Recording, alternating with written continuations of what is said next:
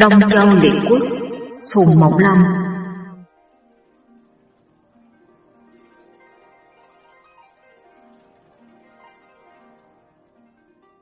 Hồi thứ 15 Ung lẫm lập mưu giết tân chúa Lỗ công bại trận nơi kiều thời. Nói về quản di ngô tên chữ là Trọng Một người tướng mạo khôi ngô thông minh xuất chúng Học rộng mưu cao Đủ tài kinh thiên vĩ địa. Lúc còn là hàng sĩ, làm bạn với Bảo Trúc Nha. Hai người thường đi buôn chung, nhưng mỗi khi kiếm được lời, Quản Di Ngô bao giờ cũng nhận lấy phần hơn, chỉ chia cho Bảo Trúc Nha chút ít mà thôi. Tuy nhiên Bảo Trúc Nha chẳng hề tỏ ý phàn nàn. Người ngoài thấy nói với Bảo Trúc Nha, cùng công cái như nhau, sao ông lại để cho Quản Di Ngô hiếp mình như thế?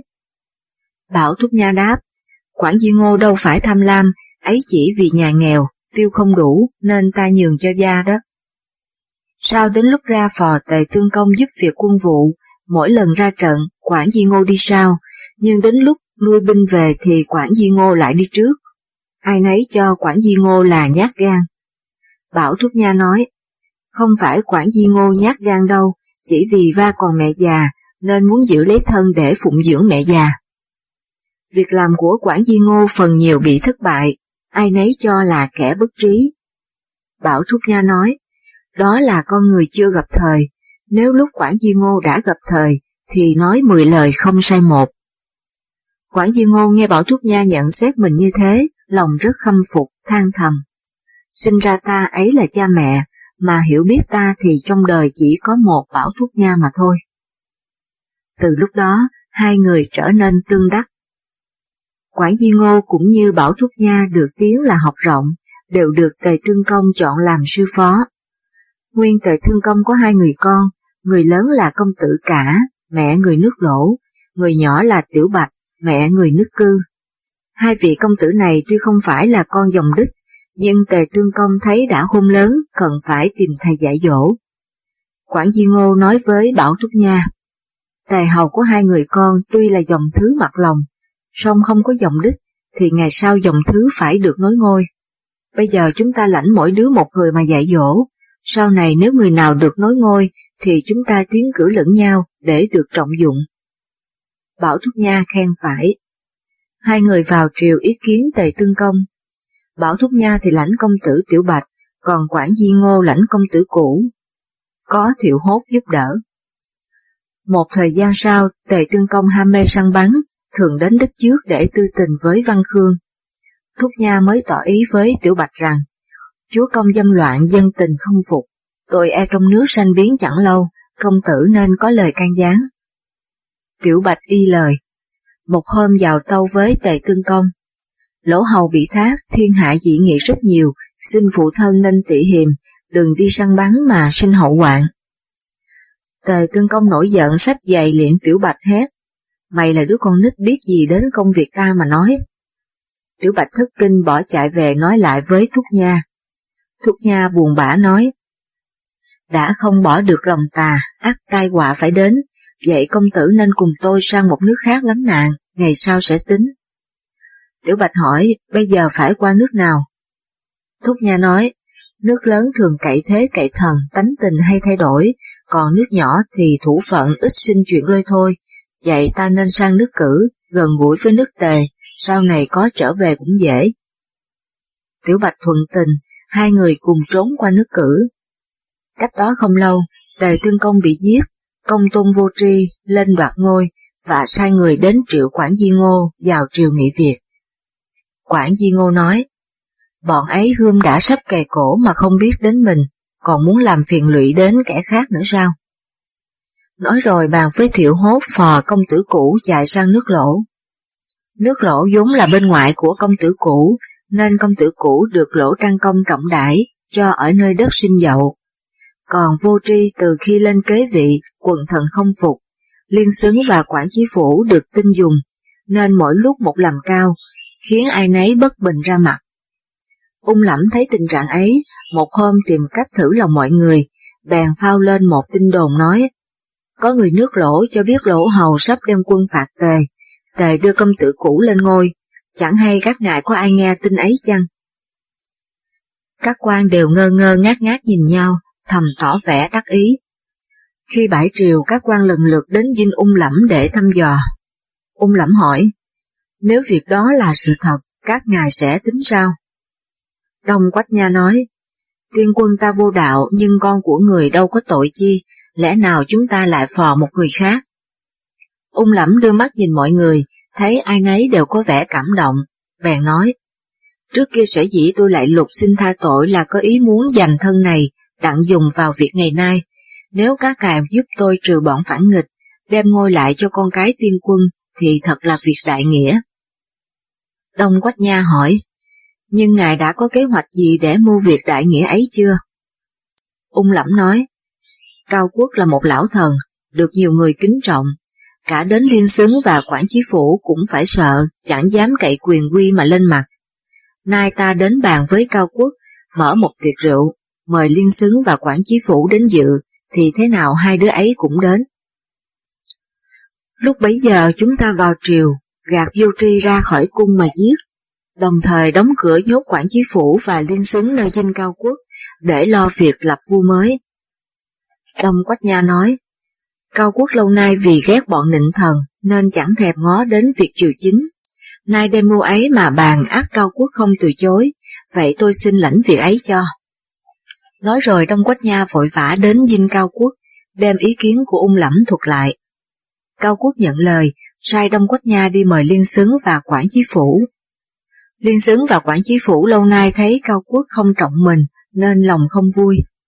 Nay được tin Cao Quốc đặt tiệc khoản đãi, lấy làm hớn hở, lập tức đến dự. Trong bữa tiệc Cao Quốc nói với Liên Xứng và Quản Chí Phủ, Xưa tiên quân thất đức, lão phu chỉ sợ e nước phải mất, không ngờ được nhị vị tướng quân ra tay cứu giúp, lập lên tân quân, nắm giữ diện mối, thật là may mắn. Nay phận tôi già yếu không còn sức lực để chung lo việc triều chính. Vậy có chén rượu lạc này, nhờ nhị vị tướng quân tưởng tình mà che chở cho con cháu tôi. Tôi rất mang ơn. Liên xứng và quản chí phủ tỏ lời khiêm nhượng, rồi cả hai uống đến say vùi. Cao quốc khiến người đóng chặt cửa dinh lại, Giữa lúc ấy ung lẫm dắt dao trong mình, đi vào cung nói với vô tri.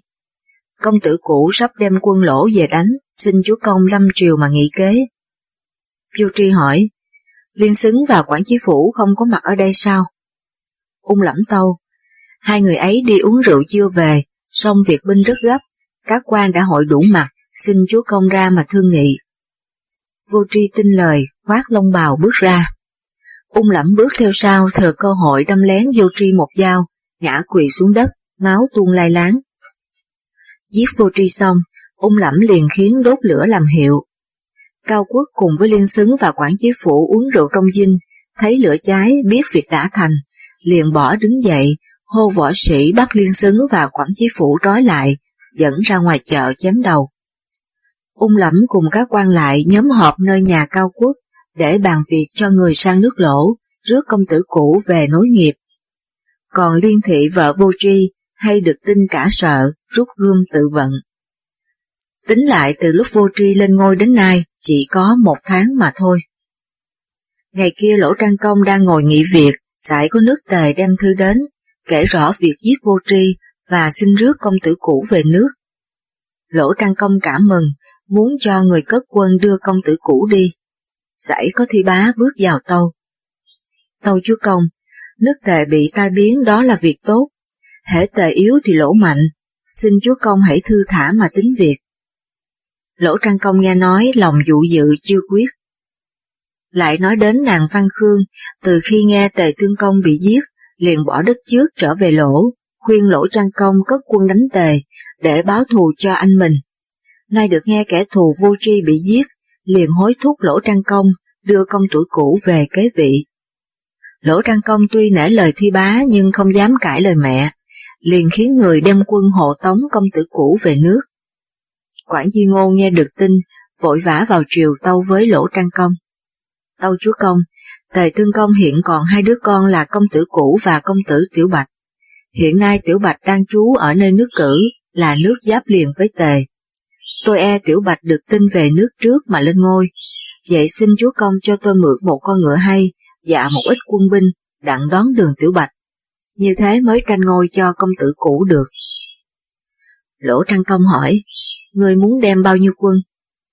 Quản Di Ngô đáp, không cần nhiều lắm, chỉ độ 30 cổ xe là đủ. Lỗ trang Công liền phát binh.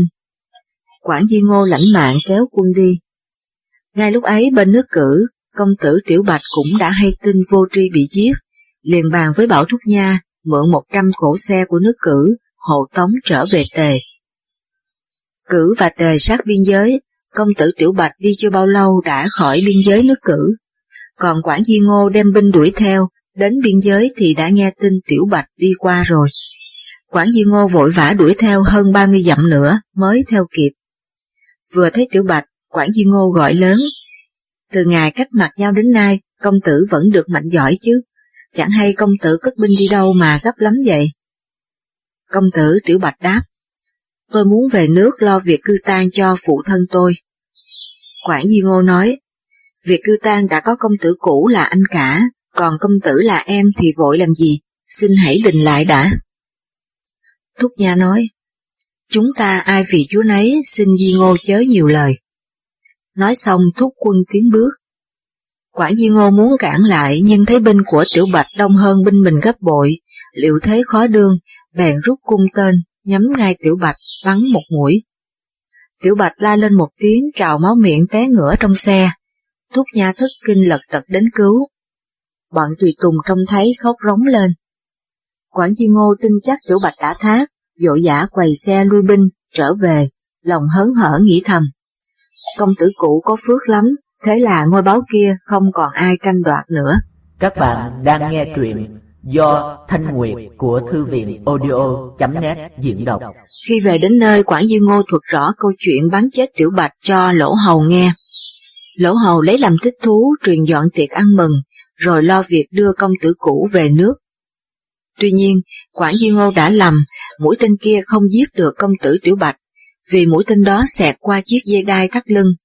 Còn công tử Tiểu Bạch là người lanh trí, biết tài bắn của Quản duy Ngô, nên giả vờ cắn chót lưỡi phun máu ra, rồi ngã ngựa trên xe, để Quản duy Ngô khỏi bắn tiếp mũi tên thứ hai.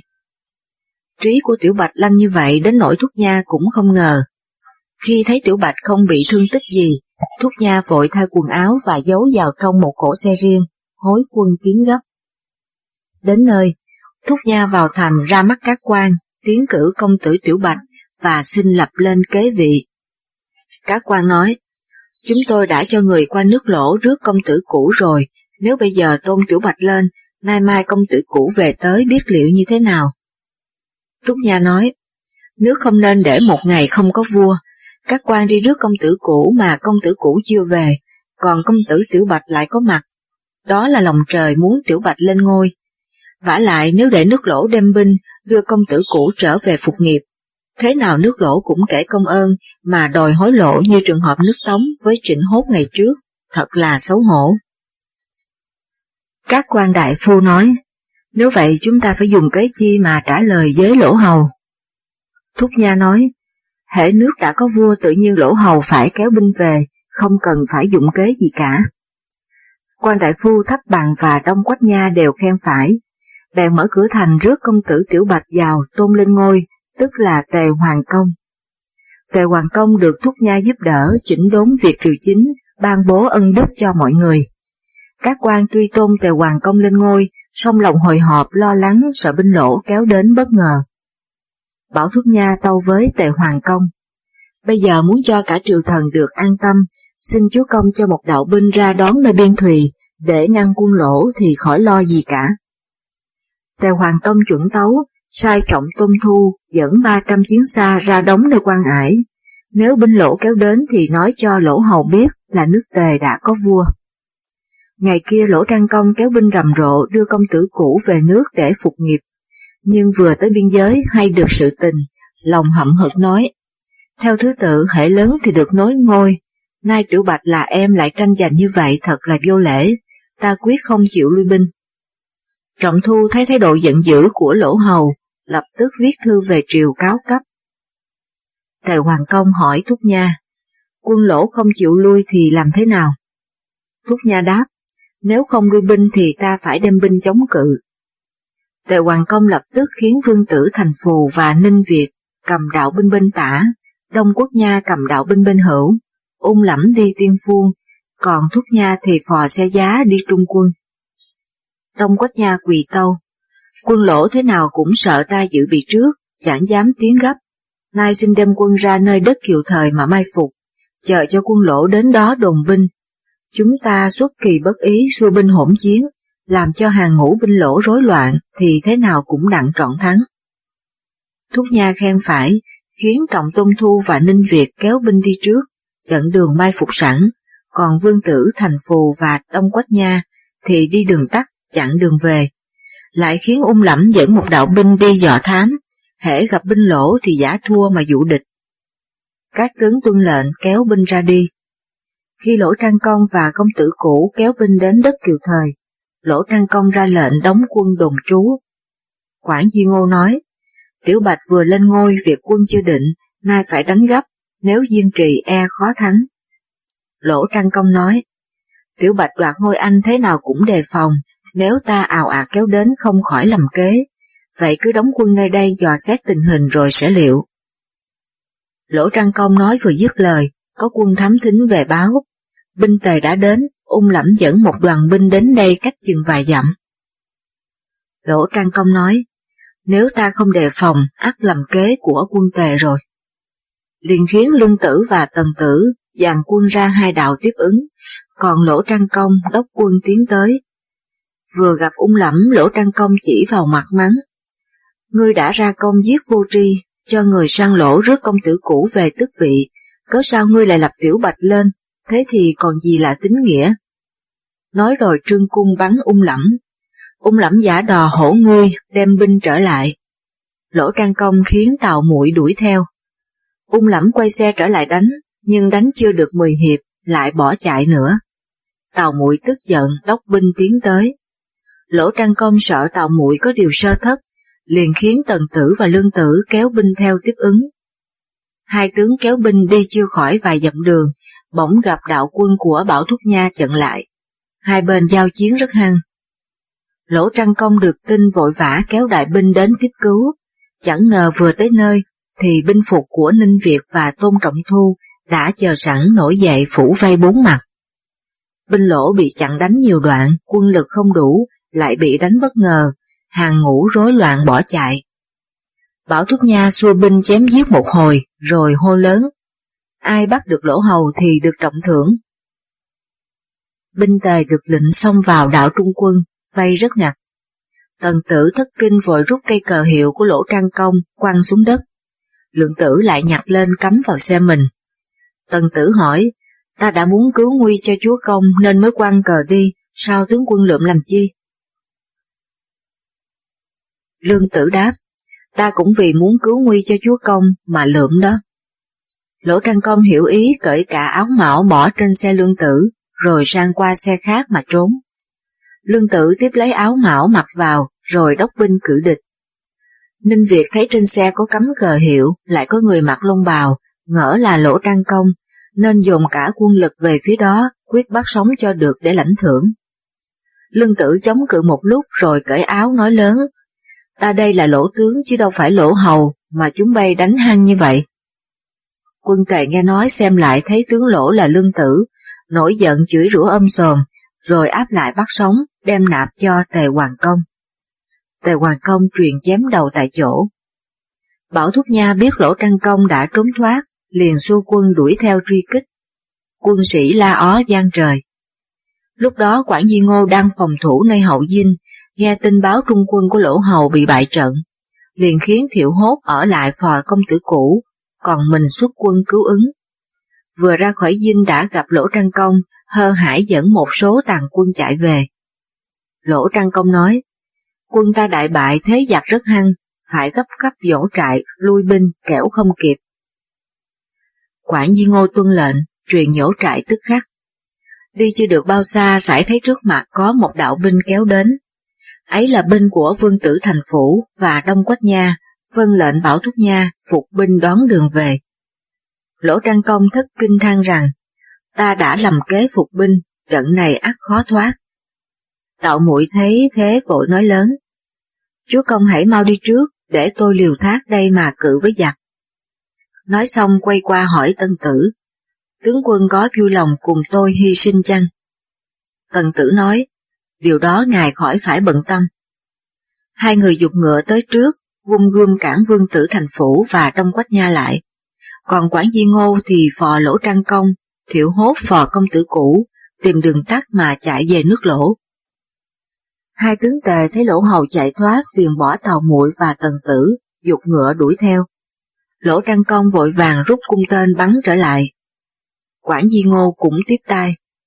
Lỗ trang công và Quản Di Ngô là hai tay thiện xạ, nên tướng tề cả sợ chẳng dám tới gần. Đến lúc tàu muội và tần tử theo kịp, thì hai tướng tề không dám đuổi theo nữa, quay lại đánh. Tàu muội chống cự một lúc, rồi mở huyết lộ thoát thân, còn tần tử thì bị chết giữa trận tiền. Giết được tướng lỗ, quân tề đắc thắng trở về. Bảo Thúc Nha ra lệnh tập hợp các toán binh sĩ, rồi cùng nhau hộ giá hồi loan. Về đến Lâm Tri, Tề Hoàng Công mở tiệc khao thưởng ba quân, chúa tôi vui mừng hỷ hạ. Bảo Thúc Nha nói, công tử cũ còn ở bên lỗ, có quản di ngô và thiệu hốt phò tá, lại thêm lỗ hầu bị thất bại vừa rồi hết tình giúp đỡ, như thế thì mầm khởi loạn vẫn còn, chưa phải lúc chúng ta quan hỷ. Tề Hoàng Công hỏi, vậy muốn trừ hậu hoạn phải làm thế nào? Bảo Thúc Nha nói, nay nhân lỗ hầu vừa thất bại, quân sĩ kinh hoàng, chúa tôi thất đổm, ta nhân cơ hội này kéo binh đến đóng nơi biên giới, ép lỗ hầu phải nạp công tử cũ, tôi chắc rằng lỗ hầu phải sợ mà tuân lời. Tề Hoàng Công nói, mọi việc ta cũng quỷ thác cho Khanh, vậy Khanh hãy liệu lượng. Bảo Thúc Nha được lệnh kiểm điểm ba vạn binh rồng và hai trăm cổ chiến xa kéo đến đóng nơi mé sông Dạng Thủy, rồi viết một phong thư, sai công tôn thấp bằng đem dân cho lỗ trang công. Bức thư như sau. Ngoại thần Bảo Trúc Nha kính đệ lỗ hầu ngự lãm. Thuở nay nhà không hai chủ, nước không thể để hai vua, nay chúa tôi đã thuận theo lòng dân lên tức vị, nối nghiệp tiên quân, thế mà công tử vẫn còn tranh lập là trái lẽ. Tuy nhiên, chúa tôi vì tình ruột thịt không nở nhúng tay trong việc cốt nhục tương tàn, cho nên cậy tay hiền hầu, vì chúa tôi mà giúp việc ấy. Còn Quản Di Ngô và Thiệu Hốt là người thù của chúa tôi, xin hiền hầu bắt nạp về cho chúa tôi trị tội. Được thế, tình thân của hai nước tề và lỗ sẽ bền vững muôn đời. Khi thắp bằng lãnh thư ra đi, Thúc Nha lại dặn thêm. Quản Di Ngô là người kỳ tài trong thiên hạ, tôi đã tâu với chúa công xin đem va về dùng. Vậy tướng quân đến đó phải tùy cơ ứng biến, đừng để cho Quản Di Ngô bị chết hoặc liều mình. Thấp bằng nói, nếu lỗ hầu muốn giết thì tôi biết lấy lời gì mà căng đặng. Thúc Nha nói, tướng quân nhắc lại chuyện bắn chúa công, ắt lỗ hầu phải nghe theo. thấp bàn tuân lệnh, lãnh thư ra đi.